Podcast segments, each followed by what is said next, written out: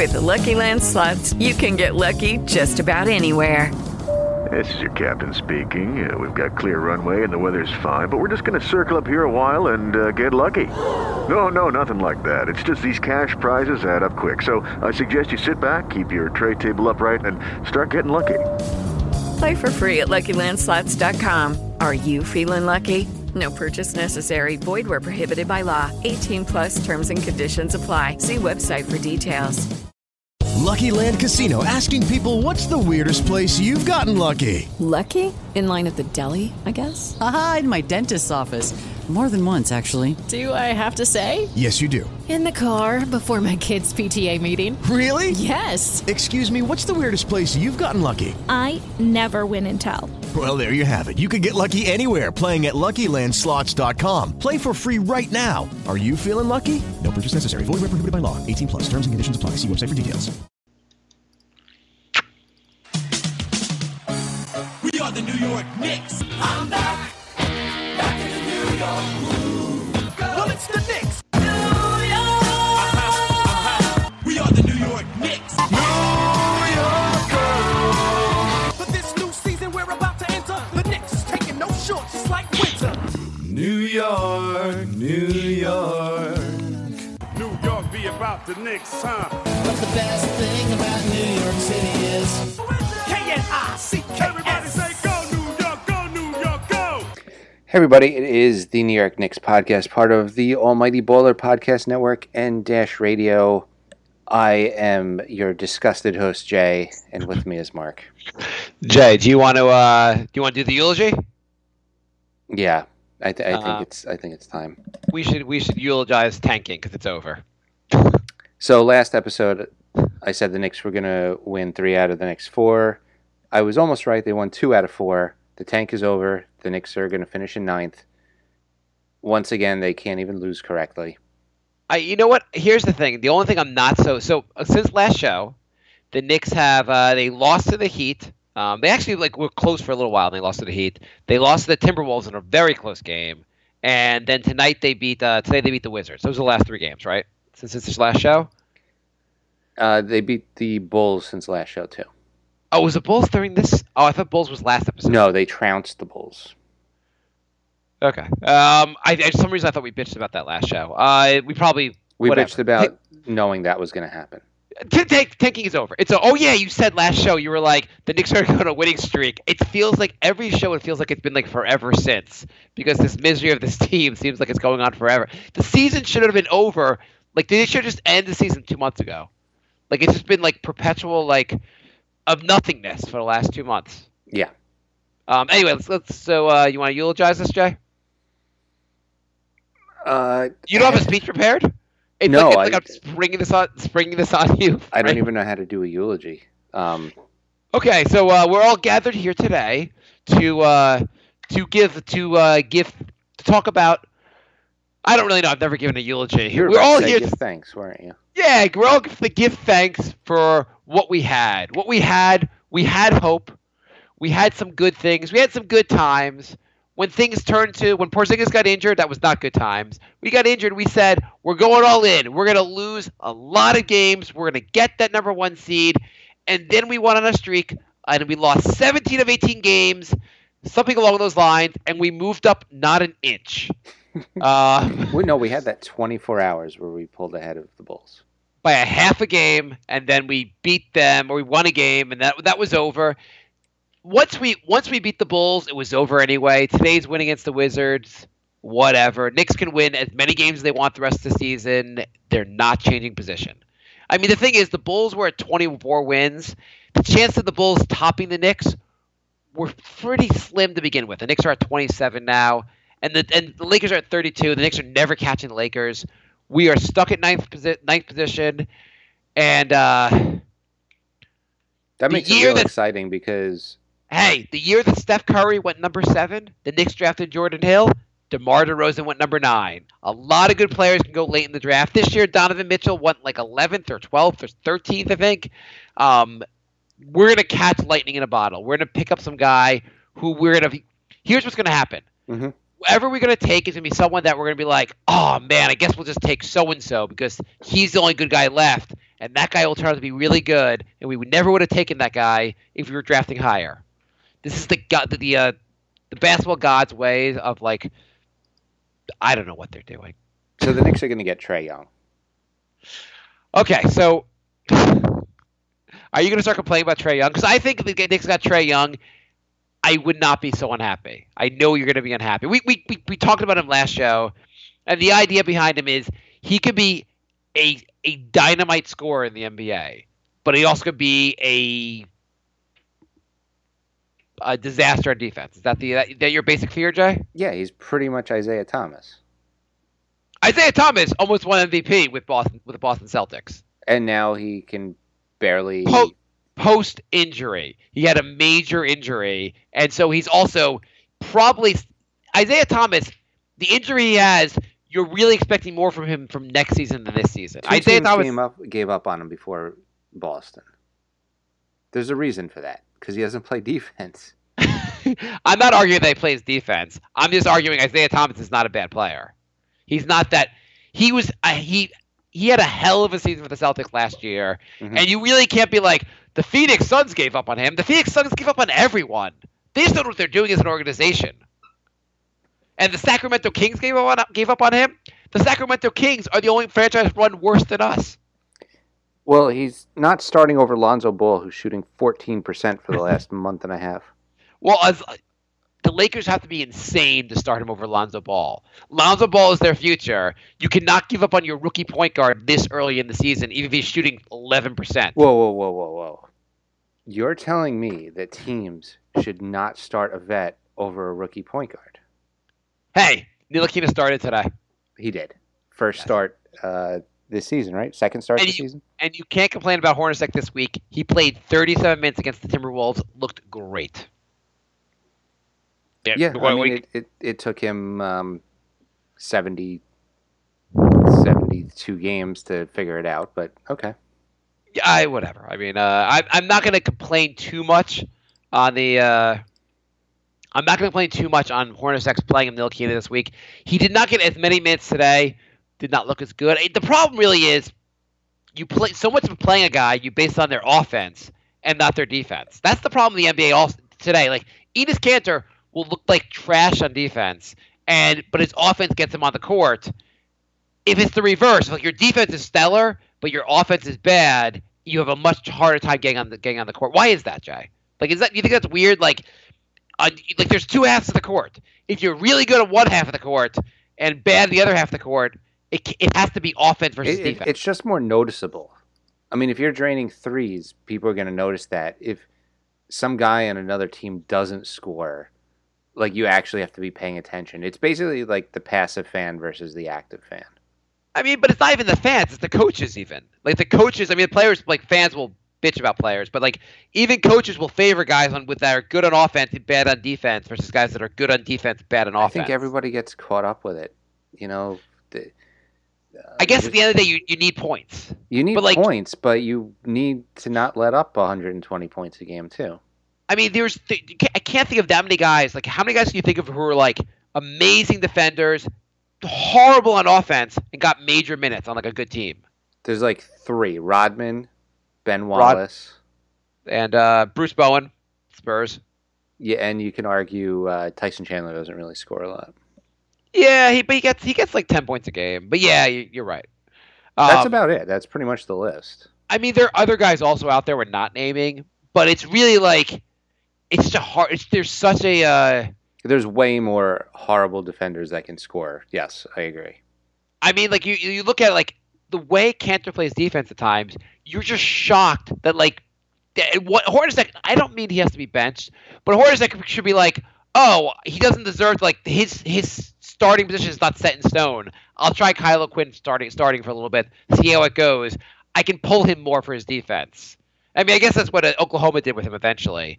But you would think, uh, eh, whatever. I mean, the whole point is that Ntilikina's defense looks really good, but it doesn't earn him minutes the way his offense needs to.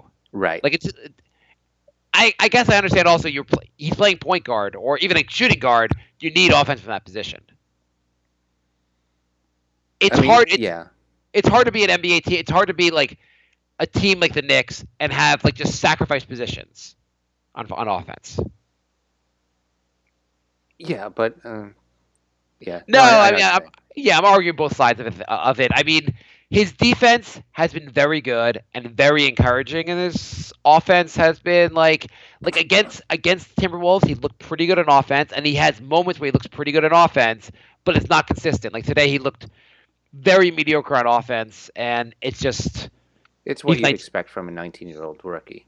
Yeah, if you look at like uh like and I haven't watched him, so I only follow his follow follow the uh, box score on this guy. But De'Aaron Fox, who was picked a bunch of picks ahead of him, he's a guy. If the Knicks had a chance to select him, guaranteed to take him over Ntilikina. There's no question, right? Right.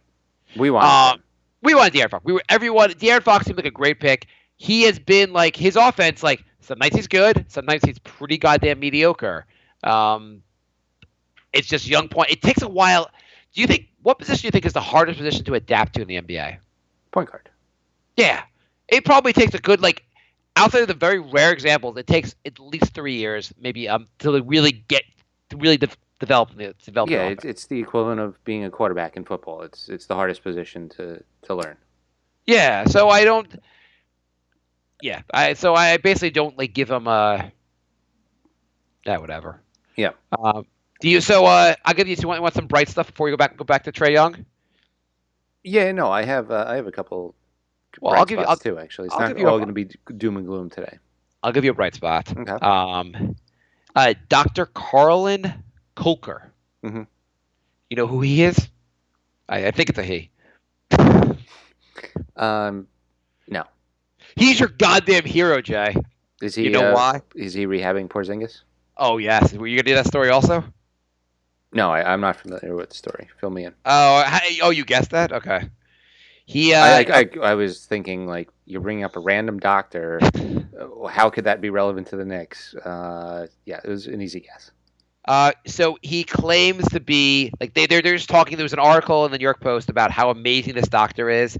He says the Knicks won't allow it, but Porzingis will be ready for ga- for game one of the season next year. His rehab is well above, uh, uh, well, um, uh, well faster than scheduled. It's it's been happening a lot faster than expected, and he said that uh, Porzingis is going to be strong, better than before. He's going to rebuild him to be be better. He said he's going to get stronger while he's on rehab, and he's going to come back playing better than he ever played before. Basically, he's going to rebuild him like he's RoboCop. I hope so. Um, he said, uh, what did he say? Uh, he said any concern Porzingis' ACL rehab will hinder strengthening other areas. The myth, Colker said, with uh, he said with more with no games, tr- um, practice or travel, Porzingis has much more time to impact his game by bulking up his body. I would say though, uh, is that a good thing for him to like get like big like biceps? I don't think it's. I don't think it's necessary. I know everyone says he's got to bulk up, he's got to get strong, and I always say, look at Durant and look at Garnett. You don't need that. I always wonder when they like try to bulk up though, if it's going to lead to lead to more injuries later. I always kind of wonder that. It could go either way. Um, I don't. I think wouldn't. I don't think it's set in stone whether you should bulk up or just have like a natural, whatever your natural body type is. I, I mean, like Dwight Howard's huge, and he doesn't get. He wasn't getting injured a lot until his back started messing up on him. So I think, but like Howard is more natural muscle. I mean, not, obviously he's not born with those muscles, but like it like grew on him a lot easier. I don't know. Like it's just at this point that he doesn't have big um, bulging muscles. I don't know if it's going to be a benefit for him to try to like develop big bulging muscles. Like yoga might be a better thing, like stretching, like flexibility. well, we don't know if he's talking about like looking like the Hulk or just bulking up a little bit. There's a big difference. There's a big range in what he's. You're right. You're right. You're right. Anyhow, but uh, he says basically, uh, it's a deep philosophy of mine. It's an opportunity to polish things up and improve, put on muscle. I can't tell you how many seasons with Shaquille we had to keep going back to the drawing board. He worked with Shaquille. He kept Shaquille in the league. I don't know if I give you. A, I mean, he was injured a lot, but that could have been much worse considering how huge that guy is. uh, anyway, uh, basically this guy, this guy uh, Colker is basically talking up. They're they're talking him up, and he's talking up that like that Porzingis will be like we should be all excited. I mean, obviously not excited for the injury, but like he will have no like it will not be a detriment to his game. He's going to be really good when he comes back. Okay, Um, I hope so. So, uh, so that is a bright spot. That I will uh, remain we're- cautiously optimistic. his rehab is going faster than expected, and he's working with a bionic doctor. So, Okay. okay. I like it. Um, do you have a bright spot? Uh, We can go back to the draft in a second, but do you have a bright spot? Um, well, this is a nice story. I heard Jack actually got two offers from playoff teams and turned them down because he didn't want to turn his back on the Knicks. Are you, are you kidding me? No, What were the what teams did they say? no. I mean, it's a nice sentiment, but why would you not want to play in the playoffs? Because he's getting zero minutes a game now. So, like, I could play playoff basketball. I could sit my ass. I like sitting on my ass. I mean, it must have been. It it. It has to be offers that were not that great. Like, for not even financial, forgetting the money. Like, it had to be like he didn't see him getting any minutes in the other team anyway. right? Or maybe still- it was just like a, you know, an eighth seed where it was like, should I play four games or just not relocate my entire family? Or do you think uh, there's like a like a sneaky suspicion that like he thinks he'll get a job in coaching with the Knicks after? No, Like, I don't think so. people are talking about people have said like he's a guy that will be a really good NBA coach later on. So maybe like there's some kind of deal in place where he'll he'll he thinks basically he can sign for the Knicks for another year, not play very much, and then like go into the coaching staff after. What what happened to like normal job progression where it become assistant coaches? Like, Well, I'm not saying I'm not saying he becomes head coach right away. He could become an assistant coach right away. I mean, that would be a much more normal thing to do. that I'm fine with. But maybe he sees a situation where he could become a coach. Like his career is almost over anyway. So let me just stay here and like mentor whatever, um, Mudiay, Ntilikina, whatever we have here, and uh, like there's there's got to be more of a reason than, than him just having loyalty to the Knicks. It's a weird loyalty to say I'm, I don't want to go to the playoffs unless like the offers weren't that good or like he thinks like this he has a long term future with the Knicks like coaching. Mm. Yeah, I, I I, don't I, don't know. Or maybe he's maybe maybe he's like, you know what? I've never been there for a tank. I want to witness one. and that's not true. He probably has been there for a tank. I I sat down and I watched the whole Minnesota game. yeah. I gotta say, Trey Burke's defense is way better than I thought it was. I think the knock on it, like, yeah, I think he's been a lot better. Also, also, I think the knock on it is just he's a little small. That like point guards can like post up on it. He's he just has some disadvantages because of his size, but he's not that. He's like he's in position most of the time, Yeah. right? Yeah, I mean, I'm I'm happy with his defense. Um, his shot is hit or miss, but um, you know the guy can penetrate. I'm happy with Burke. Like, I hope he's I hope he continues to stay on the Knicks. Yeah, I I would uh I would agree with you. Troy Williams Uh, looked pretty good. Troy Williams, I don't know why he doesn't get more. Like I would just try him out for 30 minutes. Like he he's got a lot of energy. I don't think he's a starter in the future, but like develop him more. I guess I don't know. Uh, I'm just going over like what I saw from uh, the newer guys. Yeah, yeah, yeah. Um, Kornet wasn't that impressed with. He seemed like um, he wasn't doing anything bad, but he was he wasn't doing anything where I'm like, we need to play that guy a lot. Well, he had a uh, actually there was a good play today. The uh, Mudiay hit him with an outlet pass, and it was I only thing I was impressed. I was imp- Mudiay had a nice pass to him, and I was impressed with his ability just to catch the ball and put it right into the basket. Mm-hmm. Um, like it was it was like it was he was running full speed. It was like a thirty foot throw. It was a pretty athletic move to be able to catch the ball and put it right into the basket. Um, I don't know. I feel like he's a guy that if he can shoot threes, he's got a role in the team. Yeah, I mean, he seems like he could be like a deep bench guy. If he's like our ninth or tenth man, Right. Yeah. Right. I, I feel like he's. If you want to go to a, a sh- smaller lineup, I mean, I know he's seven foot, but like a lineup that can shoot threes or Spread the floor, yeah. spread the floor. I said before, I feel like he could be a. Uh, it's not. It's, I don't think it's like a high seal like, like like it's a big thing from the reach. Steve Novak. He could be another Steve Novak if his three point shooting develops. With like- maybe even slightly better defense. Yeah, he could be slightly better defense. He was in Westchester. He was shooting six threes a game and hitting forty percent. It's the same distance, so you would think basically in the NBA, even if he shot like thirty-five percent and could shoot like five five threes off the bench, could be a quick like quick production off the bench, be worth a shot. Mm-hmm. I don't know what. What else are we doing? Like, Yeah, not? exactly. Is he also? Is he any worse than having Kanter out there? Not really. I mean, Kanter is a much much better rebounder, but Kornet's Yeah. better passer.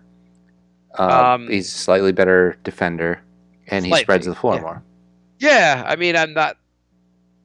Yeah, exactly. Like I, Kanter's got It- better post moves. there's there's no reason to bring in another center next year unless the guy plays defense. Yeah. But it would be nice to get a guy that plays defense at center, obviously. Um, what else? What else do we want to comment on? What other guys? I mean, What do you think of Mudiay? Moody can't cover he, didn't, he, anybody. didn't, he didn't play much against Minnesota, actually, no, right? no, because he was incapable of being within five feet of Teague. So they're like, okay, you're just not playing today. Yeah. Well, the thing is, so they made a point. I'm trying to find the. Uh, there's an article, a thing about how uh, Ntilikina, like time and time again, when they show his, his defensive stats against like top players in the NBA, top point guards in the NBA, he has looked great. Um, did you see that? th- This, this, was on Twitter this week. Do you know what I'm talking about? No, no, I didn't see that. There was Lucky Land Casino asking people what's the weirdest place you've gotten lucky? Lucky? In line at the deli, I guess? Haha, in my dentist's office. More than once, actually. Do I have to say? Yes, you do. In the car before my kids' PTA meeting. Really? Yes. Excuse me, what's the weirdest place you've gotten lucky? I never win and tell. Well, there you have it. You can get lucky anywhere playing at LuckyLandSlots.com. Play for free right now. Are you feeling lucky? No purchase necessary. Void where prohibited by law. 18 plus. Terms and conditions apply. See website for details. the thing about uh, how uh, they it was right after the Minnesota game. They were talking about how like you put him on T, you put him on a bunch of guys. He's he's their offensive production, like major players, like even like Chris Paul, his production has dropped when Ntilikina has been guarding him. Hmm. Not like he's shutting down. He's not lockdown defender yet, but like he's having an impact on defense that should get him on the court much more. It was the main was the basic point of all of it. I haven't seen that in actual games. You haven't seen what actual games? Mudiay doing anything worthwhile. oh, not Mo- not Mudiay, Ntilikina. Not Oh, oh, oh, yeah. Oh no, yeah, yeah, no, no, God, no. Mudiay's been garbage on defense. Oh, okay. he's been like, he's been like the express. He, he's the new, e- he's the E-ZPass of the league.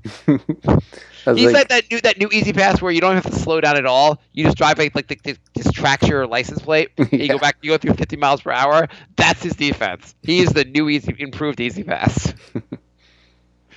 Um, no, no, no. Ntilikina. It was the whole thing about Ntilikina, how like his defense has been great against a bunch of guys in the league, um, and we should be like his defense is.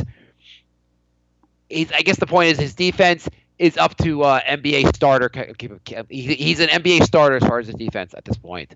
Obviously, the offense has a ways to go, Mhm. but we should we should be getting him more starter minutes just for his defense. Was the whole point.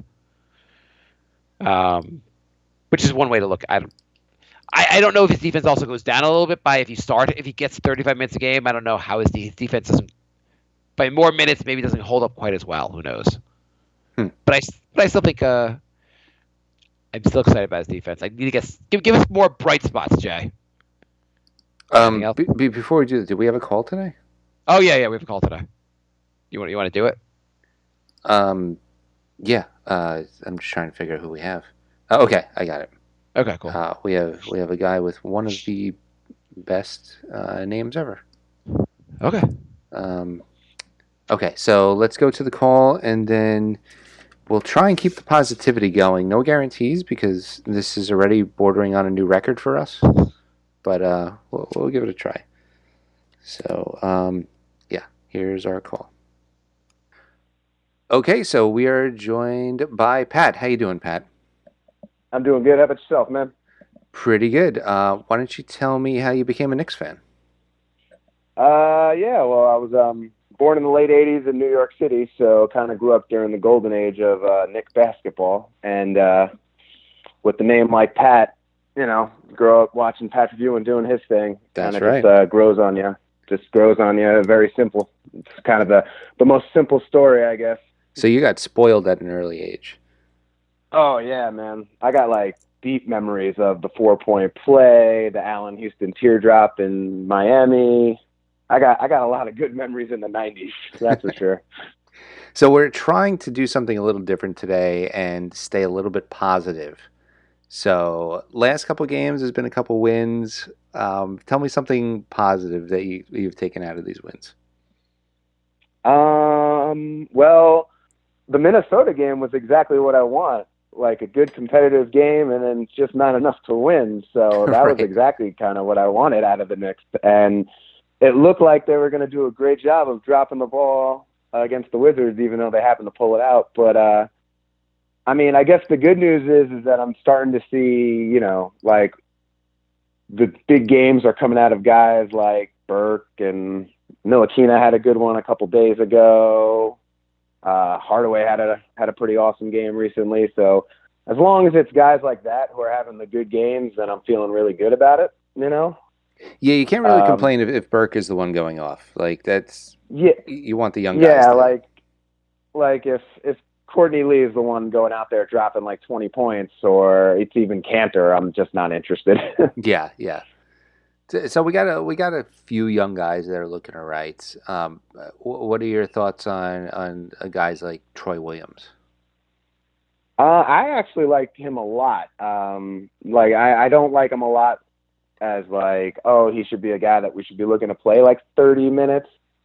But he seems like the type of guy on a roster that would be like a championship team's like seventh or eighth hustler off the bench, you know? And you know, right now, if we can find anybody who has any value, is, is it's good timing for that. And you know, maybe just like Burke, maybe we found something off the scrap heap, and Lord knows the Knicks need to find some players that way. Yeah, I mean we had uh, basically eleven roster spots to fill. So if we can fill some of the bench roles, that's that's totally fine with me. Um, not everybody has to be a home run starter. Yeah, I mean, I, lo- I love his energy, man. It, it seems like every game he's playing, he's he's hitting us with a highlight dunk that's based off of like just uh, just him hustling up and down the court. I, I like players like that. I do. I think those players tend to bring a lot of, um, you know, um, I guess good mojo to the floor. You know, because like one highlight dunk can change the entire environment for everything. So, Exactly. Yeah. So is there anybody else you're excited about? Kornet, Hicks, Mudiay. Uh, I mean, not for Hicks. Uh, I know he posted a good game a couple of weeks ago, but I mean, you, you could just see he's not really all there for an NBA player, Mm-hmm. at least right now. You know, I feel like he gets abused. Uh, and the same goes for Kornet. He has a solid skill set, and anybody who's seven foot who can shoot the way he can, I want to take more of a look at. But I'm not really overly excited. Um, and Mudiay, I mean, you know, he played well against the Wizards today, and maybe he just kind of got the maybe you know Hornacek pushed the right button by benching him the night bef- the game beforehand. Mm-hmm. Um, you know, I don't know. We, I think he'll have another opportunity next year to do some things with the Knicks because I don't think they'll have a whole lot of other options in that regard. But um, you know, uh, really, right now, I look at the team. I see Williams. I see Burke. Uh, I see Ntilikina. I see Hardaway. I see Williams, and and those are kind of like the five 25 or youngers that I'm looking at, like, oh, these guys could actually be something that, you know, moving forward, I can see the Knicks getting some use out of. Not not too bad of a core, and you had uh, hopefully healthy Porzingis to that. It's it's something. And uh, Yeah. whatever this year's draft pick is, do you, do you have your eye on anybody in the draft? Uh, you know, I really don't. Just um, just because, you know, with the Knicks picking so late, it's it's kind of a crapshoot of like who's going to be available at that point, especially this early in the process. Mm-hmm. It's just best available player. I mean, there isn't a position on the floor that if the Knicks can get better at, they shouldn't try to. Yeah, you know? exactly. You know, Yeah, so I mean, like it- it-. You know, it's even Porzingis. It's like if the guy if the guy comes down the pike being a, a four, well, one of them's going to have to play the five, and it's just that simple. Uh, you know, and I would like to I would like to see Trey Burke get more time at point. I think he plays a really strong two man game. Mm-hmm. Um, and that's one thing I also like out of Mudiay too is that at least the, with the two of them, uh, I see a lot of those guys getting in the paint and getting getting in the paint with the ball in their hands, which feels like forever that we've seen a Knicks point guard do that. You know, Yeah. like just be able to kind of get into the paint, and whether it is that they're whether it is that they're completing the play themselves or they're finding their teammates. It's just you know, so I, I the team's got to get better at perimeter shooting. So it'd be really nice if whoever is available can be a, a factor in that. Agreed. Agreed. There's been a, a lot of talk about whether Hornacek should stick around or not. It seems like he's still trying to play for wins, um, maybe at the detriment of playing some of the young guys. So, what, what are your takes on Hornacek? Well, I don't really know if he's playing for wins because, um, you know, I, you know, he's putting in guys like Hicks and Kornet. I, and Courtney, Lord knows Courtney Lee is not playing very much these days. Mm-hmm. Um, I don't know if he's playing for wins, but you know, I don't really have too deep of a, an opinion about Hornacek, but I do have an opinion about firing him, and it's don't because what's the point at this, you know, at this juncture? You know, I kind of look at it through the same lens that I looked at it months ago. Is that coming into the season, it was a long shot to make the playoffs. And then if you told me, oh, by the way, Tim Hardaway was going to miss a quarter of the season, and then Porzingis is going to tear his ACL once Hardaway returns, and you know, like then I'd be like, oh yeah, well clearly the Knicks are going to suck, you know, like. So I kind of look at it like, you know, like what else could Hornacek do with this roster, and who else are we going to get at this point, you know? Uh, you know, if we have another we have another head coach at the start of next year, what is that like? Four head coaches in five seasons? Yeah, I, Uh, do- I do got to admit the uh, constant constant turnover of the coaches and the roster and the front office. It's it does take its toll after a while.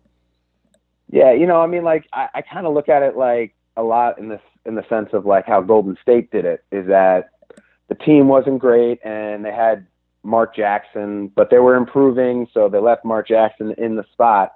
And then once the team was good and became an attractive place to get a head coach, even though they made the playoffs for the first time in years, they were like, "Nope, we're done with you, Mark Jackson."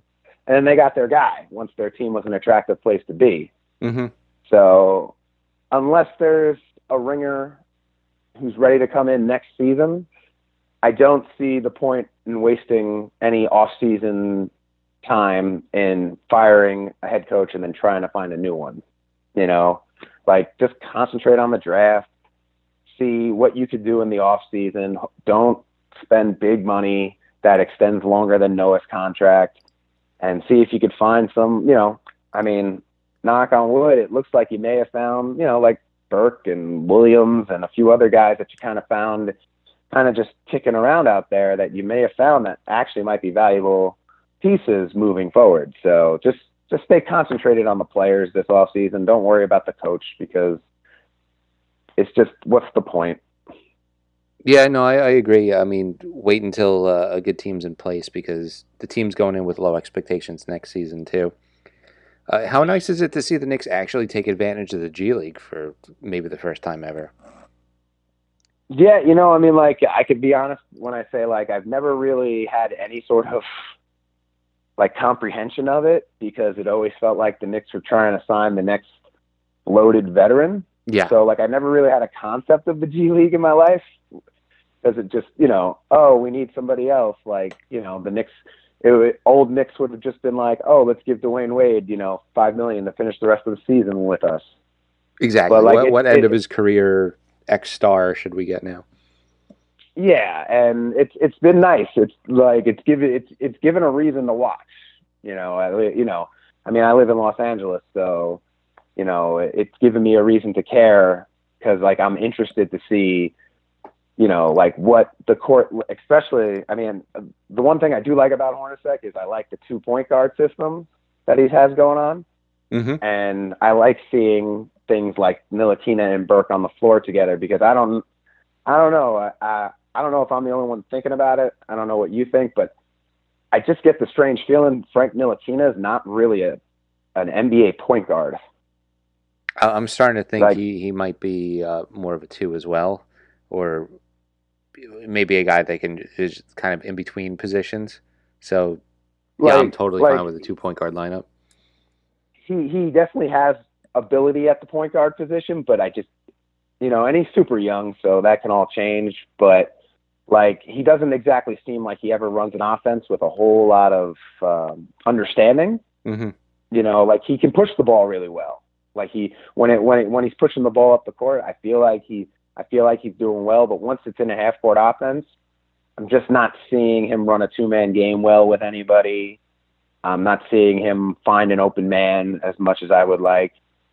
Um, but when you put him on the court with somebody else and the ball starts moving, he starts to find an open man in the movement of the basketball. So, you know, like I, you know, I, I'm a little nervous. Ntilikina's falling into uh, maybe becoming the next Shumpert for the Knicks, but or Landry staying Fields. cautiously optimistic. Yeah, you know, even Landry Fields too. Well, you know, well, let's just keep remembering that he's 19, and um, you know, this could just be growing pains. Um, we, well, we are it's just not, it's not like it's not like they have much more money to go find anybody else anyway. So. yeah, exactly, exactly. Uh, we're just about out of time, um, but I do want to hear how is it being a Knicks fan in LA? Um, you know, it's not that bad. I've lived here for about five years now. Uh, it's not that bad because the Lakers haven't been that good. Mhm. Because Lakers fans do run very obnoxious. Mm-hmm. It's like it's like being back in New York with Yankee fans in that regard, Mm-hmm. and Giants fans that are that will let you know that they are the best. So there really isn't anybody that can really like tell you anything different out here. Clippers fans are very come come and go. So um basketball is appreciated out here, but it's it feels like it's more like like it's more the, one of those cases like oh I'm a fan, but I'm a fan of the player, not the team, which always drives me crazy. Mhm. I hate I hate that mentality about any sport. Yeah, but uh you know um can't complain because tickets to each time I've been to pretty much every time the Knicks have came out. I, I do work I do travel a lot for work, so I've missed a few games when they when they come to the Staples Center. Um, but tickets run pretty cheap, and it has I think mostly to do with the Knicks not being so great and the Lakers not being so great since I've been here. So, but um, yeah, you know, there you know the New York community out here is is big, so you know, like if people you kind of have a little bit of a head nod to each other when you're at the games of people who are just like, oh yeah, Knicks fans, nice, you know. that's pretty cool. Yeah. Uh, okay, so um, yeah, th- that uh, looks like that's our time. Do you have anything you want to plug? A Twitter, website, or anything? Um, yeah, I just got a, I got a pretty simple uh, Twitter. It's at DJ Fat Pat. That's at DJ P H A T P A T. And that's about it. Awesome. Thank you so much for joining us. Yeah, man. Thanks for having me. All right, take care, man. All right, you have a good one. You too.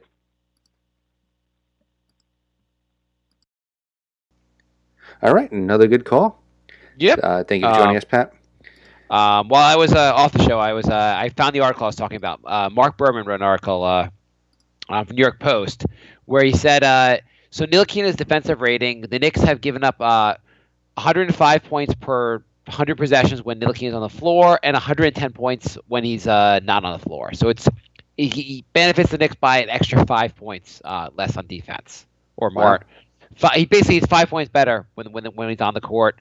And according to uh, Marc Berman, when matched up in certain games against the likes of John Wall, Jeff Teague, D'Angelo Russell, and Dennis Smith Jr., he has held each to zero points, and he contained Chris Paul to just two points. I, uh, I like that. Yeah, so that that was the article I was reading about, uh, where he was just talking about uh, his defense, and his defense basically should earn him a lot of playing time these days. It was right after the Minnesota game where he got the where he played pretty well, also. So uh, it's an easy. It's it's easy to call for his offense when his, his defense when his offense is was, is playing pretty adequate. What do you need to see out of him to get him major minutes? Like what kind of stats do you want to see from him next season? On offense, I mean, I think it was kind of like what you talked about before. If he's going to be a lockdown defender, he's out there. Yeah, I mean, but you still don't want nothing from him, and I think the Knicks aren't going to play when play him if they get nothing from him. I mean, I feel like I, would like to see. I would like to see twelve and five. Uh, Five being assists. Yeah, yeah. Um, I was going to say like ten and five, or even eight and six, like just something like I don't. You need some point. You need probably double digits in points. You need him to hit ten. Um, yeah, like five. I'd say 10, 10 and five, or even twelve and five, I guess. Uh, and close to thirty minutes a game would be ideal for next season if his shooting improves a little bit. It would Yeah. be bad. Yeah, and I- that's, that's not bad. It's a slow build, but I think it goes somewhere because his defense is so good. Yeah. Um, a couple comments I wanted to make from the games. Uh, the uh, Minnesota game. Did you like uh, Timmy? Timmy had a. Timmy's been playing pretty. He didn't have a great game today, but he had an outstanding game against against Minnesota. Well, I I also said last week that Timmy's going to start catching fire near the end of the season to ruin the tank. Um, it, it didn't happen against Minnesota, but it came damn well close. I mean, I'm upset, but I, I just don't even think. I don't even know if the other team's going to catch us anyway. You know what? I'm reversing. I'm reversing positions. Now that we're, I know we're not catching anybody. Screw it. Just start winning. Yeah, yeah. Now it, there's there's no chance at all of changing positions. Let's just start winning games. Like it's it's a miserable system anyway. I want to root for victories. Whatever. Uh, the we're other not moving comment. up. We're not moving down. Let's go 500 the rest of the way. Why not? The other comment I want to make. Uh, the Bulls game. How can the Bulls openly tank with their lineup? They sat everyone in the team. Yeah. And they sat Markkanen. They sat Robin Lopez. They sat. Uh, who else they sat? They sat, sat a couple other really good players. I think they sat uh, Jerian Grant. I well, mean- that, that that could just be because they want to win. I mean, I, I think the best guy they started was like Cameron Payne. Like it was ridiculous. I think they said they they they, they sat their four best scorers. Yeah. I I mean it, it it's bes- it's Oh, bes- uh, I- uh, Portis, I think they sat. Portis, yeah, that's the other one they they sat. It's absurd. Like the Bulls should be fine for this. Those guys weren't injured or they don't have any serious injury. They should be. Hey guys, it is Ryan. I'm not sure if you know this about me, but I'm a bit of a fun fanatic when I can. I like to work, but I like fun too. It's a thing. And now the truth is out there. I can tell you about my favorite place to have fun Chumba Casino. They have hundreds of social casino style games to choose from, with new games released each week. You can play for free anytime, anywhere. And each day brings a new chance to collect daily bonuses. So join me in the fun. Sign up now at chumbacasino.com. No purchase necessary. VGW Group. Void were prohibited by law. See terms and conditions. 18 plus. be fined for this. This is ridiculous. We needed the loss more than they did. You can't put out a trash product against us and be like, that's not fair. It's not fair to just be like, shoot at your own basket, basically. Yeah, that, that was ridiculous. I, I mean, of course the Knicks blew, blew, up, blew up the Bulls. The Bulls just said, hey, we're starting a D League lineup. Like, just openly just like saying, we're throwing this game. I mean, the Knicks have a half D League lineup without trying, but that's The Knicks their are- team. That's their the team, Knicks- though. The Knicks are trying. They're trying to get victories. Like, they'll argue, we think Mudiay will actually get us victories. And, like, logic would, would, would argue against you, but the Knicks just don't agree with logic, so. um, I, those are the comments. Wait, what else I want to say? The, uh, that was pretty much it. Uh, I also, they beat the Wizards today. The Wizards are supposed to be a good team, so I was I'm not even that upset they beat the Wizards. Like, Like I said, at this point, just just start winning again. Who cares? yeah, who cares? And of course, that means they're going to start losing. So uh, we got two iTunes reviews a couple weeks ago. Did we read those? We did not. If you want to pull them up, and I was going to talk about draft prospects, but pull them up. Sure. You. Uh, you have. Yeah, I have, I have them up. Uh, Dr. Dog Breath writes, "Great show. The show is the only benefit of being a Knicks fan."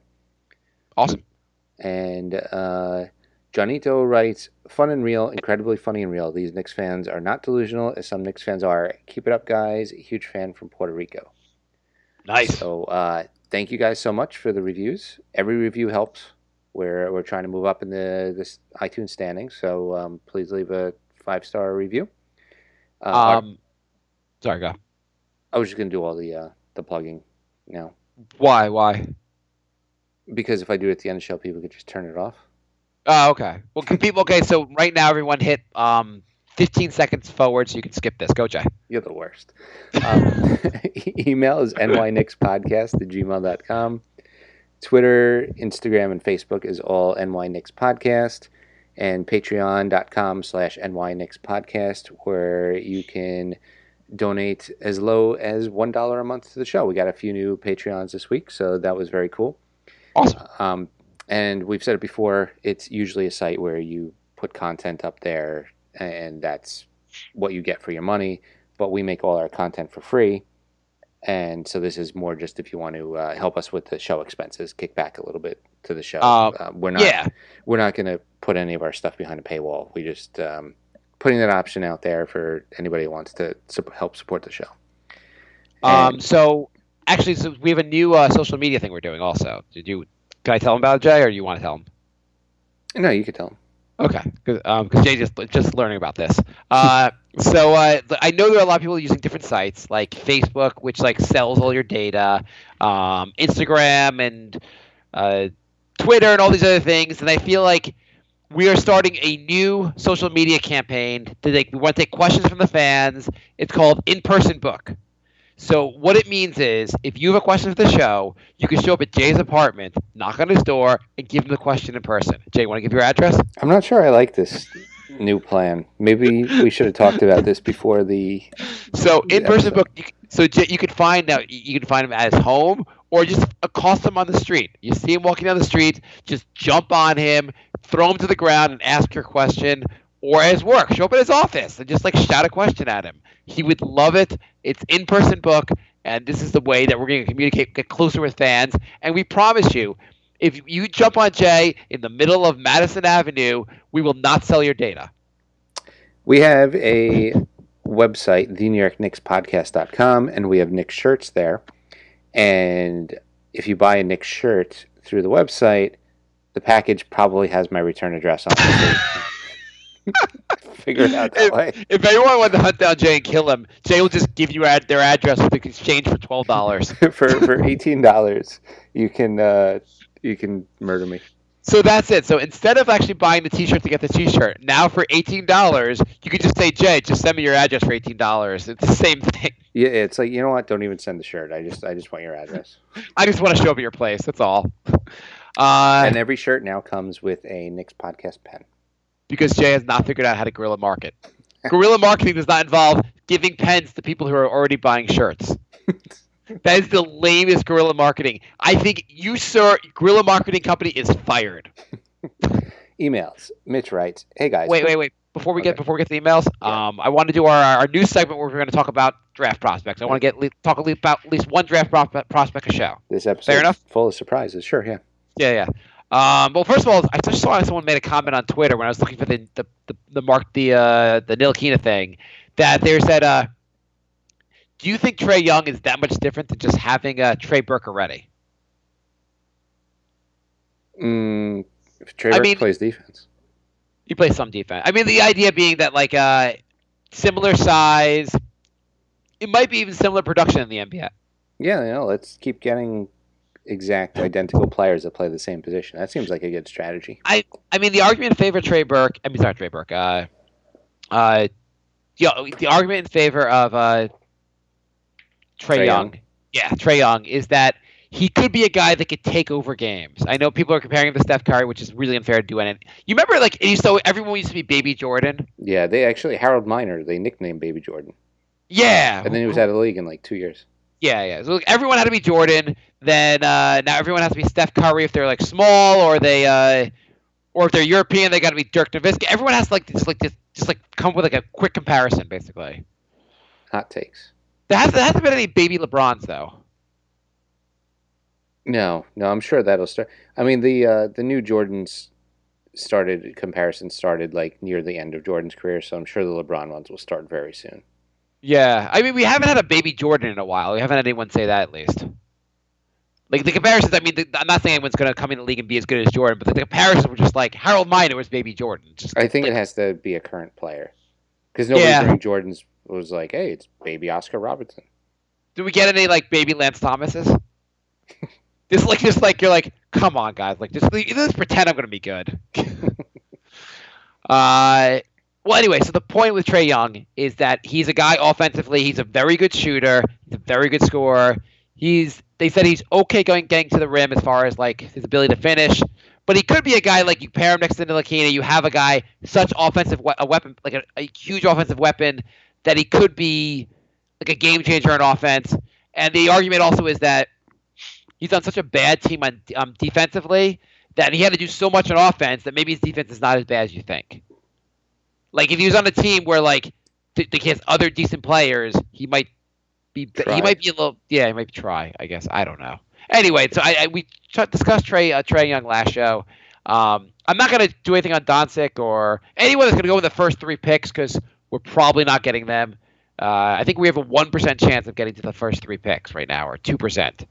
Um, let's say, uh, is anyone you want to cover in particular, or I'll, I'll pick one? No, go for it. Okay, so I'm going to pick. Last time we did Mikal Bridges. So how about Miles Bridges? They are not related, um, but let's talk about them. they, they sound like they could be related, right? Yeah. Well, that's like uh, who are those two Europeans that? Um, uh, one of them's on Phoenix, and all right, go ahead. Okay. Is it? By the way, I'm, I'm a moron. I, there is the last name Bridges, but that will make you think they're related. But the fact that their first name both begin with an M makes me think they're even more so they'd be related. Because I'm a complete moron, even though like first names have nothing to do with being related. It just makes you like something like you're like, oh well, they have to be. I mean, his McCall, he's Miles. Like they've got to be brothers. right. Um, so the positive in this guy, so he's a basically, I guess he's a small forward. Um, the positive in this guy, best offensive attribute might be his two foot uh, explosion. He's a big time jumper. He's a bit of a floor player, but he's like he's he's six seven, two thirty. He's got the size. He can like jump out of the uh, out of the gym kind of guy. Um, he screens well, cuts well, cuts cuts well. He's a good offensive rebounder, a decent spot up shooter, particularly from three. His passing is adequate. Um, context concerns: they say he plays a lot of four this year, but he's really more of a three for NBA NBA terms. Okay. Defense: they say defensive rebounding is pretty good. He moves his feet well on the perimeter. Uh, has a low foul rate. He has six nine wingspan, which isn't amazing, but he contests on the perimeter. Uh, he's a solid defender. Uh, they said basically low projection. He's a backup wing who can guard multiple positions, but brings very little offensive value outside of his garbage buckets of off tip ins, a rare backdoor cut, and open court dunks. So I guess his low is pretty much what we have with Troy Williams right now. Mm-hmm. Um, his high, capable third or fourth offensive uh, option who is reliable spot up shooter from three, can attack closeouts, pass a little bit, guard most perimeter positions in a switch heavy system. He basically, what my understanding is, he is a probably not quite as good a version as uh, Mikal Bridges. They're both very similar. Also, they're both like small forward esque, like three and D guys. Um, probably Miles is the worst of the two. Okay. I mean, for a ninth pick, you know. Yeah, I mean, like I would say, if forgetting best player available, I ideally would like an actual small forward who can play defense. I think that'd be and who could shoot threes. I feel like that'd be an, a very. If you're not going to get a superstar, that'd be an ideal thing to add. Exactly. Um, I don't know if there's any. I don't think there are any centers also that are like. Well, there's no centers basically they're going to fall where the Knicks are that are like highly touted on de- for their defensive abilities. Mm. Um, like because that's the other thing. If you're going to take a, what what are the two things you're going to take? I think the two things are either a small forward. I mean, forgetting best player available, and obviously, I guess that's the, the major argument. But like, it's either either you want a small forward or a center that can play defense. Yeah, yeah. I would say those are two things we need the most right now. Yeah. Um. Yeah. So I don't know. Um. Anyway, go to questions. Okay. Oh, the two people with the same last name I was thinking of was uh, Bojan and Bogdan Bogdanovich. Yeah, that one always confused me because I was like, I don't understand. I thought he was on the, I thought he was on the. Uh, there's like this is a guy from the Nets, but how did Sacramento just draft him? right. Exactly. Um, and I was one year off uh, when I said Buddy Hield was going to be really good. Have you seen what he's been doing the last couple games? No, tell me. Five out of his last six games, he scored over twenty. Um, oh. Shooting over 50%, shooting uh, over 50% on threes, uh, averaging about four threes a game. He's, he's been going pretty nuts. Oh, okay. So, uh, I mean, Sacra- I mean, in theory, he's on Sacramento, right? Yeah. In theory, Sacramento has a bunch of good pieces. Yeah. But it hasn't. I mean, you got Buddy Hield, you got De'Aaron Fox, you got uh, Bogdanovich, uh, couple good players, and you got that uh that's the uh defensive guy from uh Cauley Stein. Yeah, Cauley Stein. I mean, it's, you're not like winning the title with this team right now, but you should be more competitive than they are. Yeah, it's it's a decent foundation, and they got a lot of salary cap money clearing up soon when all their old guys, you know, you got Vince Carter and Zach Randolph, and all those guys are gonna be out of there soon. So Oh, I'm, I'm looking at a uh, a uh, tankathon does a uh, mock draft. Mhm. You want to know who's falling? By the way, the uh, so you want to know? You want to guess the Knicks are at ninth? Who falls to them? Trae Young. No, no, they have they have Trae Young at five right now with Orlando. Oh wow. They they have Mikal Bridges falling to the Knicks uh, at number nine. Did we miss out by two spaces on, on a guy who I it'd be great if the Knicks got him, but I feel like he's going to go to or go before him. Bamba Mohammed. Uh, Mm-hmm. we could talk about him if you want. Um, he's supposed to be, I think, a very good defensive center. Okay. Uh, yeah, he'd be a guy. He'd be a nice guy to get. Um, we're probably let me just see the quick. Uh, not to go through his whole, not to go through his whole thing, but uh, I just want to see what it is like I mean, you could do that in a future episode. Yeah, yeah, yeah. I just want to take a quick look on these. Uh, he's six eleven, and they give his projected his low outcome his high outcome. Who's they say low outcome backup rim protector who can only play in some matchups with some mid range shooting. High outcome plus defender at the rim in high um, and in high pick and roll with the ability to catch lobs in space and to shoot corner threes. That'd be a nice guy to pair next to Porzingis. Yeah. Um. Anyways, the uh, the draft. You want to? You want to? I'll tell you. Want to hear who the top ten picks are? Sure. You don't care. Uh, they got Ayton going first, Doncic going second uh, to uh, to Dallas. No, sorry, to the Memphis. Then Jaren Jackson, Michael Porter, Trey Young, Marvin Bagley, Bamba, Wendell Carter, and then Mikal, and then Miles Bridges. Interesting. We should get more into this. I don't know. I, I, should, in theory, we should get more into this stuff because, like, Because there's nothing else to get into. I was watching uh, last night. I was watching some of the. Uh, it was Florida State versus uh, Michigan um, in the NCAA Elite Eight, and you're watching them being like, none of them, like, not a single guy on the court looked like he should, looked like he should be playing in the NBA. And I know I was talking about last show about would the Knicks beat any of these teams in the in like the uh, would they be able to win the NCAA tournament?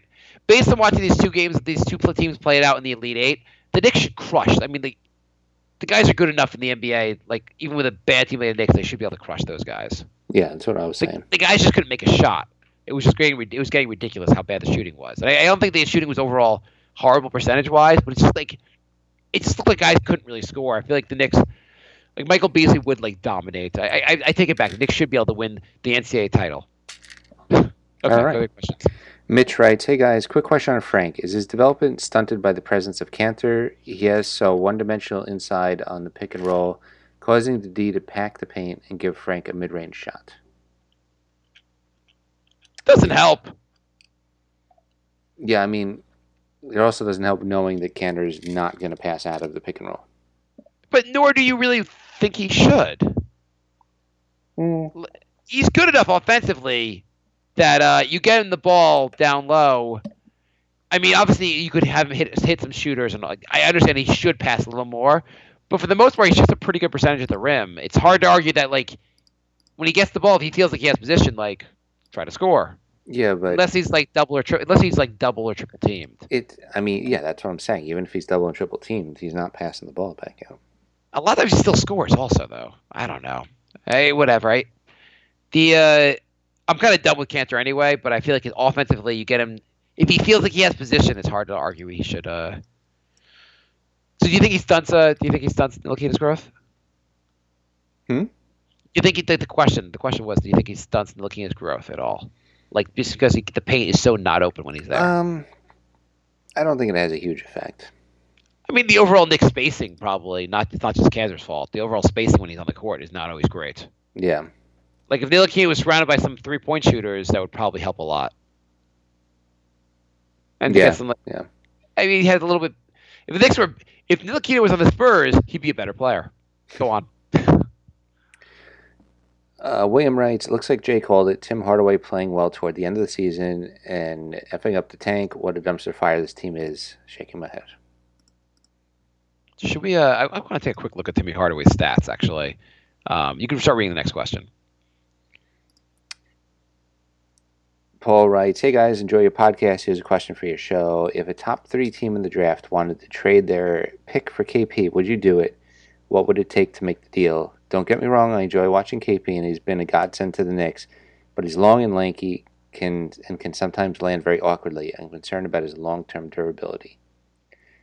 And the hypothetical scenario would be at a time when the trade for a draft pick is possible, like next year before the deadline. KP's still rehabbing, but tank teams are pretty clearly defined.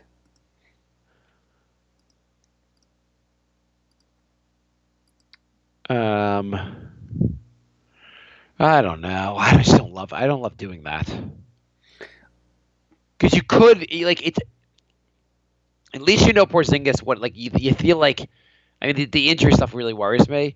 But you know, like if healthy, he should be a very good player, and you could always just with like every draft, one of the guys in the top five at least or top three is not that good. What if, like Dallas it- right now, said they'll trade you their pick for Porzingis? So you you basically you'd get our we'd still keep our pick and we'd get Doncic. I mean, it's attractive. Wait, is Dallas? Is they, they are they number one right now? Well, according to your um, thing you just read, they they'd get the number two pick, and Ayton's going first. I think it was Memphis actually, not Dallas. But uh, Memphis. Oh, yeah. but whatever. Let's, let's say it's Memphis, just for the sake of argument. Yeah. Um, but first of all, if they do do that, you know the draft the, the draft lottery will happen, and we'll pick four. There's there's no way we'll stay in the top three because we'll just get screwed in the draft lottery. but uh, let's assume the draft lottery is set, and you're actually getting the top two pick. Let's just say the let's say the number one pick for the Mhm. sake of the draft. So you get Ayton or uh, or Doncic. Mm-hmm. Is that worthwhile for uh, Porzingis? And bearing in mind the number one pick in the draft this year can, no longer knows how to shoot. right. I mean, I, I I think you gotta ask yourself if you think Porzingis is going to be injury prone his whole career, or if this is just like you know a fluke thing. Do you think also reversing it on let's say you're whatever you're you're Memphis um or whatever team let's just whoever team forgetting the actual roster are you insane to trade the number one pick for uh for Porzingis? No, I mean you're taking a, a guy who may or may not translate to the NBA for a guy that you know can play in the NBA. Well, sorry, sorry. Are you insane to trade for a guy like Porzingis when he's coming off an injury? I understand if he, if he was not coming off an injury, I don't think it's an insane trade at all. But if, If, you, if you're saying it's insane to trade for a guy coming off an injury, that would mean it would be a no-brainer for the Knicks to trade. I think on e- Hello, it is Ryan, and we could all use an extra bright spot in our day, couldn't we? Just to make up for things like sitting in traffic, doing the dishes, counting your steps, you know, all the mundane stuff. That is why I'm such a big fan of Chumba Casino. Chumba Casino has all your favorite social casino style games that you can play for free anytime, anywhere with daily bonuses. That should brighten your day a little. Actually, a lot. So sign up now at chumbacasino.com. That's chumbacasino.com. No purchase necessary. VGW Group. Void were prohibited by law. See terms and conditions. 18 plus. either side, it's a pretty impossible trade to make. I think if you're you're the team that has the pick, well, we have all this hope coming here, and we're gonna sell to our fans. We're gonna guys. I mean, I guess forget even selling to your fans. Like it's a gigantic risk to take a guy coming off a major injury that we've we've never experienced a guy coming off this injury who's seven three and had him come back to the NBA and been, been fine. On the other hand, if you're the Knicks, holy shit, you're you're trading away your franchise like a potential franchise cornerstone for a guy that who knows. You don't know if the guy can guy, the guy can like do anything in the NBA. It all comes down to how you feel about his injury. Of course, yeah. So like, if you're uh, so let's say you're uh, you're Mem- I guess, let's say you're Memphis, would you do the trade, Jay? The Knicks are only willing to do the trade because they uh, because Porzingis is injured. You're uh, would you do it? Probably, yeah. I Okay, think I do. I think on both sides of the the coin. Both sides, you would you would do this I think so. Yeah. because you think is you're basically you you have as a Knick fan, forgetting what the other team. As a Knick fan, you're just so concerned about um, Porzingis' injury, or you think Doncic will be better? Because Doncic's your guy. I feel like your Doncic's your guy more so than Ayton, right? It, it is, but I I think it's more so. I feel like th- that Porzingis is just going to keep getting injured. Yeah, no, it's I, I assume you're not thinking that like this guy's gonna be better than Por. It's not like we're drafting LeBron. You, you're not convinced that Doncic's gonna be better than than Porzingis. It's more the injury concern. Right. Well, if if I'm of the opinion that No, well, no, Porzingis forget- going to miss 20 games a season, maybe I, I want a guy who might not be as good, but is playing 80 games a season. You're just forgetting like if you're of the opinion, you are of the opinion, you are concerned enough that you'd pull the trigger if you had the job. I think I would. I'm pretty concerned. I, I know you just read it. The guy says he's going to be healthier than ever and stronger. I'm not sure if I'm buying that. The NBA is also thinking about passing a rule allowing you to play with uh, a half robot. So, um, do you think? You, remember that guy who was like who was oh, actually who also committed murder? The guy that ran without like without legs in the Olympics. Yeah. Could you imagine the NBA player like just plays without legs? What was his name? Pretorius or something like Yeah, yeah, yeah. I don't want to get into him, but uh, if a guy was disabled and he had like the bounce legs, would you let him in the NBA? Yeah, wouldn't that be kind of? What if he had just like had pogo legs? I don't know. It's kind of unfair if you like he born without legs and he gets legs. Like, can he just play? He's like pulling a Vince Carter every other play, just jumping over everybody. like they're like, I mean, like, dude, like it's just unfair for like he can jump thirty feet in the air, but dude, like it's just unfair to like treat the disabled this way. He can jump thirty feet. This is not fair. He's got pogo sticks for legs. Um, Ah. Yeah, you can draft Ayton. I'm going to draft Pogo Legs McGee. Um, yeah, so I would say um, when if it came to it for either team, I would not do the trade. I think if I'm Memphis, just say Memphis again. I'm not doing the trade because I cannot. I wasted an entire season. I cannot bet on a guy who come back from an injury. If I'm the Knicks, he's been too good for us that I am too concerned about like him go, going there and having a, a long and very healthy career from here. Mm-hmm. I feel like he'll. I am comfortable if he plays 65 games a year going rest of his career that we'd get a good enough production to make it worth not making the trade. Okay. I mean, I it's not like if you said like Porzingis for Kevin Durant, obviously I'll do that trade. But I'm, I'm a guy who's I've not been in the league yet. I'm I'm not willing to pull the trigger, but it's close. Um, by the way, I just looked up uh, Timmy Hardaway. Do you know what he's shooting in uh in March? It's got to be close to 50%. He's he's 46 percent from the from field goal percentage, but his uh, his true shooting percentage is almost 58 percent. Of course That's pretty, it is. That's pretty good. He's hitting almost 90 percent from, from free throw line, 30 almost 33 percent from three. Of course, he is dominating in March. He's uh he's Mr. March. Um, I mean, overall, like, uh, I don't know. Overall, his shooting is not that bad for that. I mean, like, he's shooting 42% from the field, which he's had some pretty bad runs. His true shooting percentage is 53%, which is, I think, better than most years Melo was here. Mm-hmm. If you if you if you give a lot of like if true shooting percentage is a stat you like, it, he's been pretty. He's, it's it's not that bad. Okay. More questions? That's it for emails. Okay. Facebook we don't have many. We don't have many. So uh, uh, Judge Jean, writes, according to report, Horny could be replaced by one of these: uh, Mark Jackson, David Blatt, Jerry Stackhouse, Doc Rivers, Dave Fizdale. What do you guys think? Let's start at the top. Jay, Mark Jackson. Nope. We've we talked to him, him to death. Mark, I Uh, don't think Draymond Green is good. Jackson, yeah. Yeah, I mean it's a lot of like, it's a lot to. I mean, maybe other coaches would have screwed that up also, but it is. Steve Kerr. Did. enough. Yeah, yeah, Steve Kerr did not. Uh, David Blatt Mm, is David Blatt. It's, the question really is: Are these guys an improvement over to Hornacek, where you're willing to make the move to get him?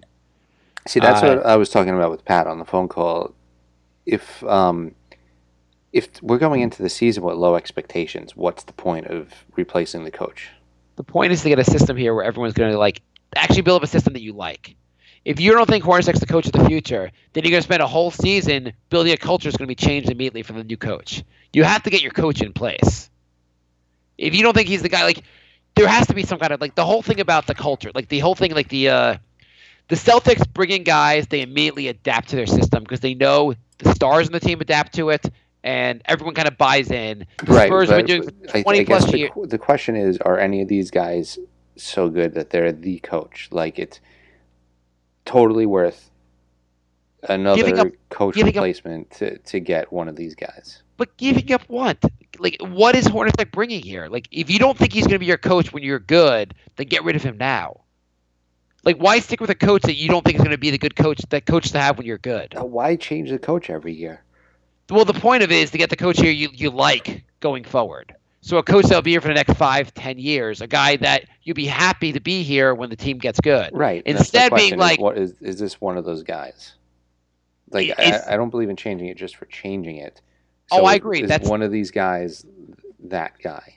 Is one of these guys going to be a market improvement over Hornacek? I think Hornacek has a lot of problems. I don't think he has much of a. He doesn't seem to get buy-in from the players completely.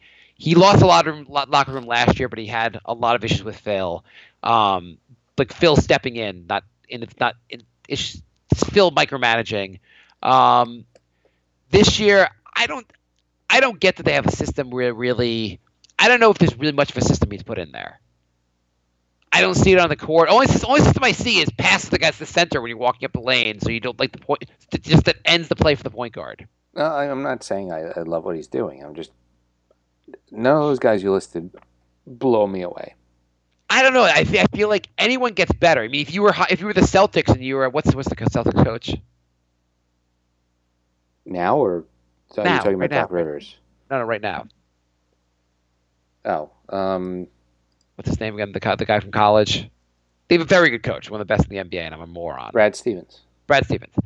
When the Nick when the Celtics hired him and they hired him over Doc Rivers, you could have said, "Well, this doesn't even make any sense." Uh, Doc Rivers, you just lost basically a coach that won an NBA title, who's a very good coach, and you're bringing this guy that has no track record of the NBA. How good can he really be? Like, what's the point of doing this?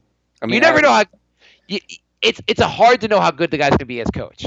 Out of that, out of those guys, I mean, I got to say, Doc Rivers is getting this terrible Clippers team. They're five games above 500. They probably won't make the playoffs, but they would if they were in the East. I mean, I, I would say if Doc Rivers would take the job, I would take him over Hornacek in a heartbeat. Yeah, I mean, to get this team to 39 and 34, that's pretty impressive. I mean, the guys in this list that I like, um, and Jack Rivers has a long track record. He's a guy people are going to believe in at this point. He's had such a long track record with the Celtics and the Clippers. Yeah. Um, David Blatt, I he's supposed to be. He's highly touted. He didn't get much of a chance in Cleveland. He made it to the Uh, finals in his one year in the NBA, though. But that's not fair. I mean, like I could have made it to the finals with LeBron James.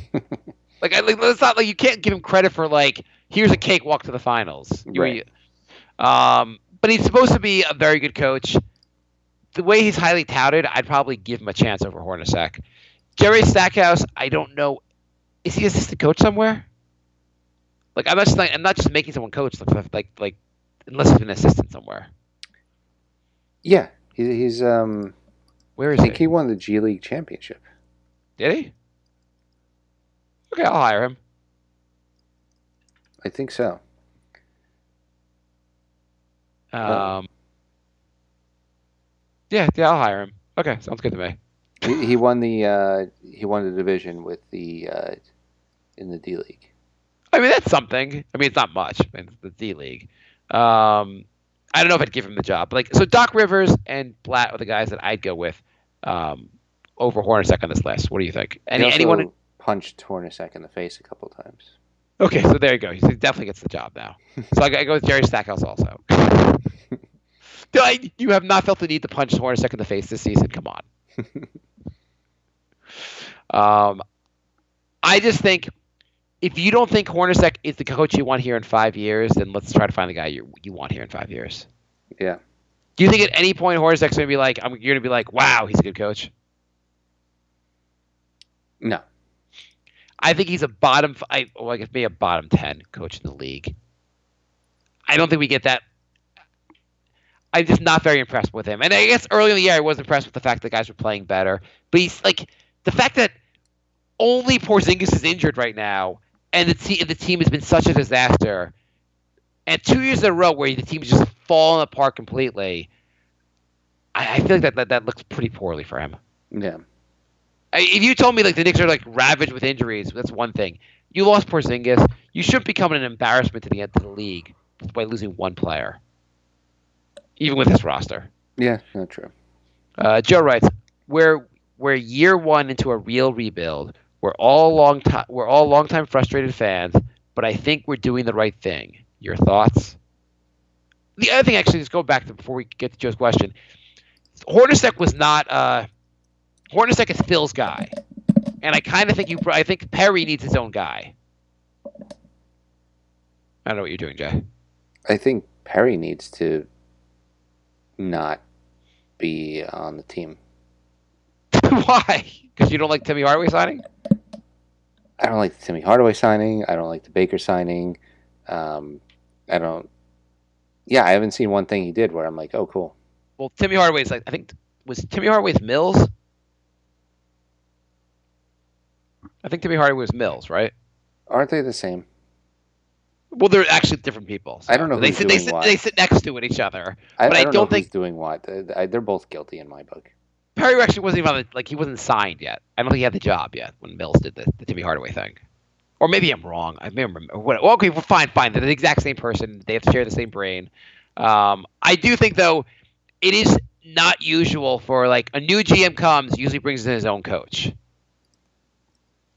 Yeah. And so you Yeah. and you brought a coach in here. Like Phil brought a coach with totally different intentions when he fi- when he hired Hornacek.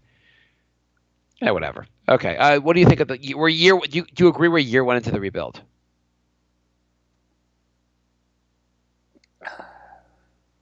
I mean, yeah, we've been rebuilding for three years, but we're in year one. Yes. we're perpetually in year one. It's Yeah, Groundhog. because we haven't made any. The whole idea of a rebuild is that you make progress. We have not done that. So yes, Yes. we're in year one. I think we're in year one also because I feel like now we moved on from Phil, and then then it will be year one in two years we move on from, from Perry. Yeah. Um, your thoughts though? If, if this is year one, I don't know. What are your thoughts? if it's year one, I would I would be happy if we could go one off season without making a catastrophic, crippling signing. Well, you're in luck, Jay. We have no cap space. Don't don't count your eggs before they hatch. Don't count your chickens before they hatch. Yeah, The Knicks um, could do it. If any team Knicks. can do it, it'll be the Knicks. The Knicks somehow trade Ntilikina for some chickens. I mean, they could um, use their bird rights for somebody to like max them out. Somebody already on the roster, max out Beasley or something. Oh yeah, I I, think we could say like if they if if uh, Kanter gets a five year deal, we can end the show. I mean, anything's possible with this team. I mean, there are a bunch of things that Knicks could do that would make me want to end the show. I, I would say Kanter getting a five-year deal. Let's just end the show. Um, trading Porzingis and not getting the number one pick would make me end the show. um, what else? What else would make you end the show this summer? Michael Beasley getting a five-year deal. Basically, anybody currently on the roster getting a five-year deal. Ntilikina being traded for a draft pick. yeah. Um, James writes, "What would be the reason not to bring Hornacek back?" We kind of talked about that. Yeah. Uh, Tina Tina writes, uh, "Am single, am single lady here, seeking for true love and serious relationship." Jay, Why? Why is that happening? uh, for some reason, Tina is all over our page now with the exact same thing. I'm single lady here, seeking love. I'm assuming this is a Russian bot. Um, but Gilliam had a good response. Phil Jackson is available, so go for it, Tina. uh, Gilliam writes, uh, Hornacek is this. By the way, I don't really know how to pronounce Gilliam's name, and I've getting it wrong all the time. But he has wrote some of the best questions. Uh, we, I, I love his question. So keep keep. Uh, one day I'll get your name right. Uh, but Gilliam writes, uh, Hornacek has decided against Frank guarding players like Redick, who go through a lot of screens, or players like Ben Simmons, who are much bigger than him. He has also talked a few times about Frank needing to put on some weight to get stronger. Is he maybe protecting him from the more physical situations for now, limiting him to only players he can handle physically without going through two screens per, per play? Should he play like this if he were the should he say it like this if he was the case, or is it better not to talk um, so you don't encourage hard screens so and so against him? So should should uh, Hornacek just saying I'm not covering these guys, or should Hornacek say I'm not? I don't want to put him in these physical situations. What do you What do you think? And adding also, should Hornacek be holding? Should Hornacek should um, be holding him back from more physical play? No, I don't. I don't agree. I mean, he's putting Mudiay in the same situation. Oh, well, Mudiay, Mudiay we already know is garbage. So, if, I, I think the thing is, uh, the one thing about Frank's defense is I wonder how it'll be when he has like these situations where he has to guard a Redick or play a guy like Ben Simmons more. Like when he has more physical play, will that will Yeah, let's find out now when the games don't matter. Yeah, yeah. No, I agree. The, what do you think about him getting stronger? That idea. We talked about this before. I'm, I don't think getting stronger is necessarily an important part of of being a good NBA player. I mean, you can't be too weak where you get bullied, but I don't think like everybody needs to bulk up. Especially at guard. I don't know if you really need to like go like hit the hit like hit the weights and guard at a guard. Right. I want you. I want agility. I want. I want a shooting. It's- Um, do you think? Do you think uh, Hornacek uh, should be saying, "I'm just trying to like hold them off from physical situations," or just do you like? Do you like how he's talking about it? Basically. Um, I mean, I don't know. It's I, I I don't understand why we don't just put Frank out there in every single situation. Get him, have him get a look at everything. What's why withhold anything? It, it's almost crazy because you're like, you know, I, I I'm worried about him getting through the screens and dealing with like the hard screens or like a bigger defender. It'll be tough on him, so let's put Mudiay, who's complete garbage, on him again in a defense Right. instead. Like if he doesn't fight through the screens and the other guy scores, who cares? We can't move up or down right now. Who cares? at least, at least you know more about him. At least he like maybe he gets better at doing that. Yeah, maybe it would be something like, hey, that didn't work. Here's something to work on in the off season instead of like waiting for next season. And Yeah, do it. Yeah, if Redick tortures him for a night, um, maybe he'll try to figure out how to not get torched by Redick the next night. Right. Um, This team's crazy. yes, that's also like again, is Hornacek a good coach? You're so, such problem with the fact that he doesn't just like give Frank a chance. I mean, he gives him a chance, but like just like why can't he at this point just say Frank play 35 minutes and just see what happens? Yeah.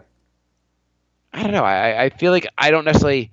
I have a lot of problems with Hornacek's system. I also think just that that whole thing where, and maybe I, maybe this drives me too crazy. But every time the point guard dribbles the ball up and passes to the center and basically has the center become the point guard for the play, just drives me insane. It just stalls the offense every time.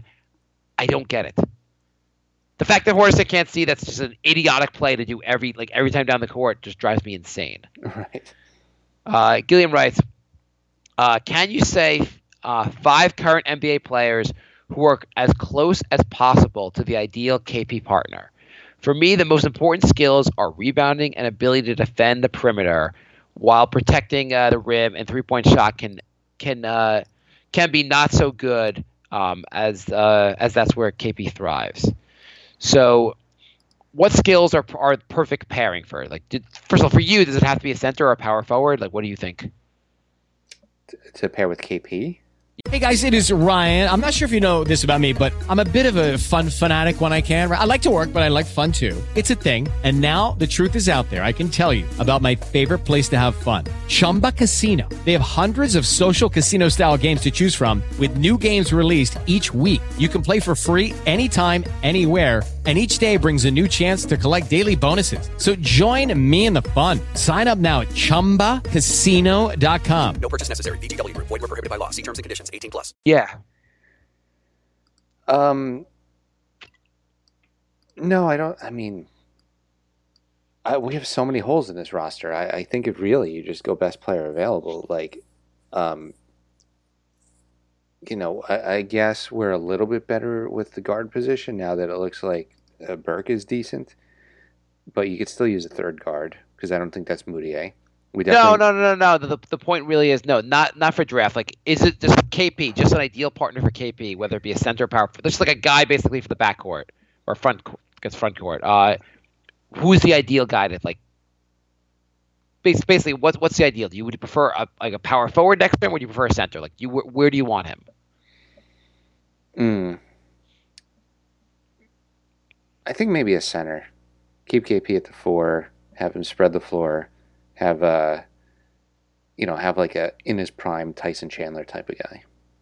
Yeah, I mean, this is what Gilliam's also saying that he thinks that the skills that you need next to him are rebounding, which Kanter provides, obviously, um, and ability to defend the perimeter.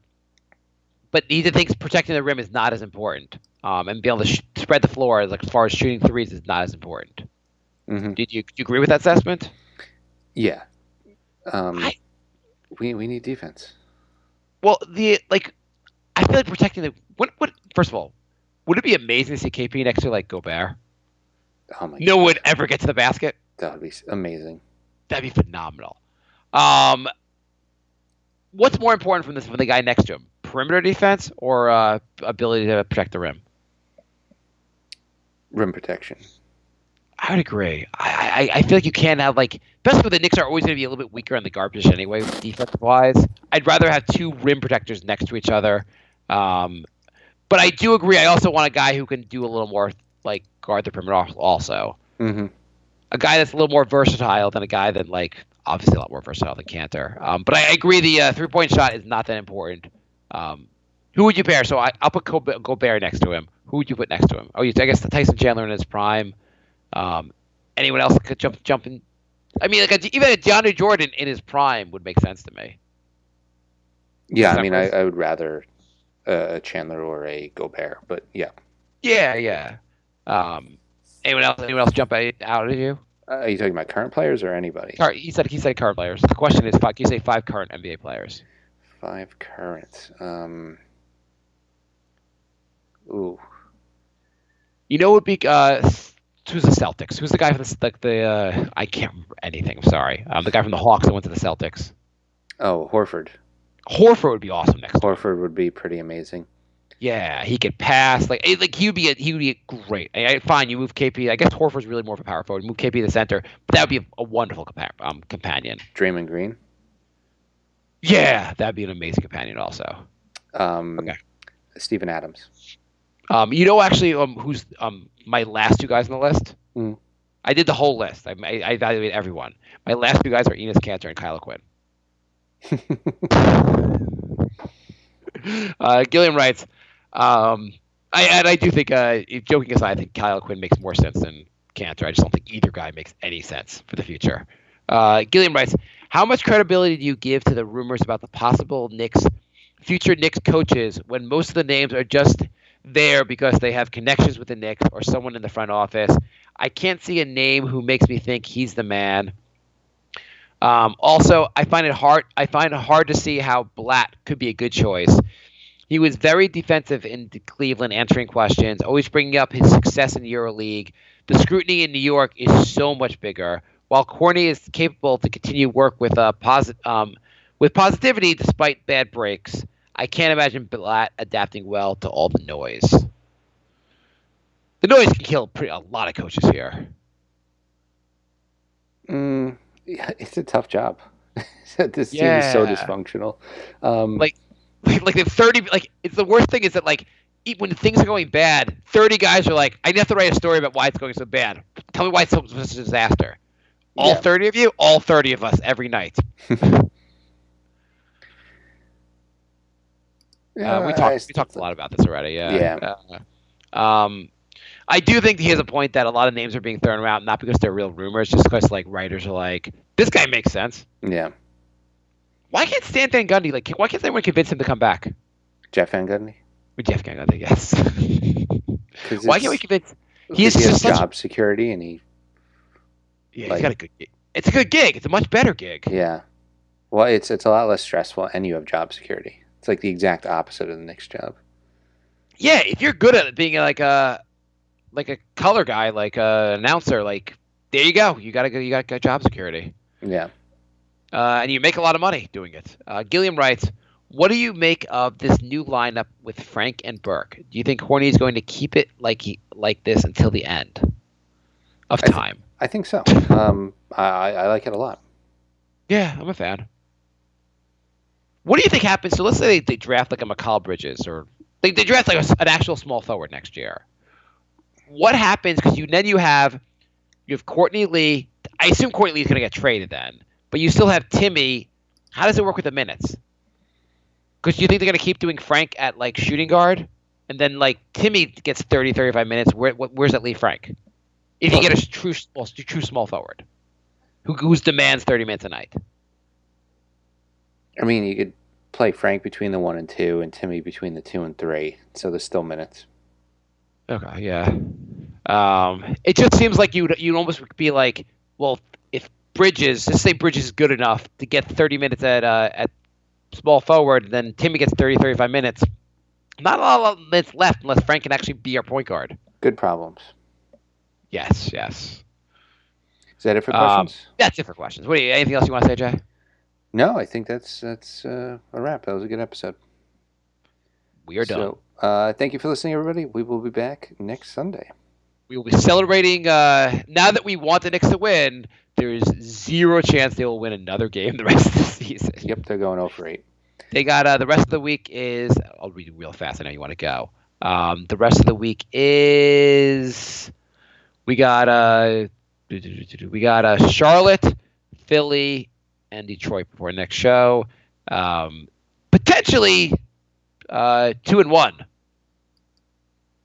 Could go three and zero. Oh.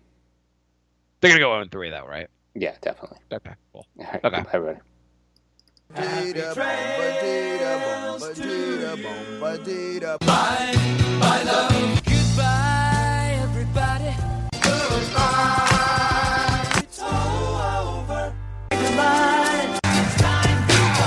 This is the end. Say goodbye. I'm gonna leave.